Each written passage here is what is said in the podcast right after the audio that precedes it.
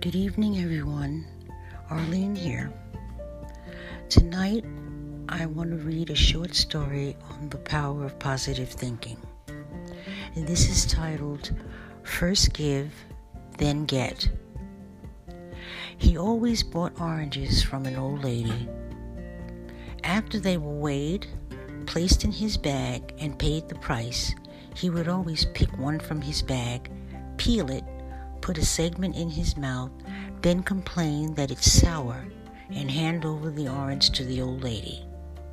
The old lady would put one segment in her mouth and reply, Why, it's sweet.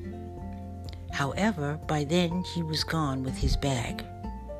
His wife always noticed, but today she asked, The oranges are always sweet, then why this drama every time?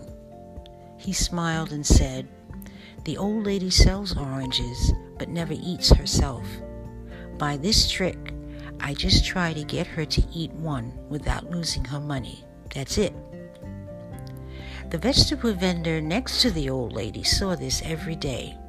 She argues, Each day this man comes and buys and then fusses over your oranges, and I see that you always weigh a few extra for him. Why? The old lady, with a small smile on her face, said, I know what he tries to do. Each time he just wants me wants me to feed me an orange. He thinks I do not know that. I never weigh extra. His love tilts the scale slightly every time. You see, life's joys are in these sweet little gestures of affection and respect for our fellow beings. And real happiness is in giving not in money. Have a great evening, everyone. Bye bye.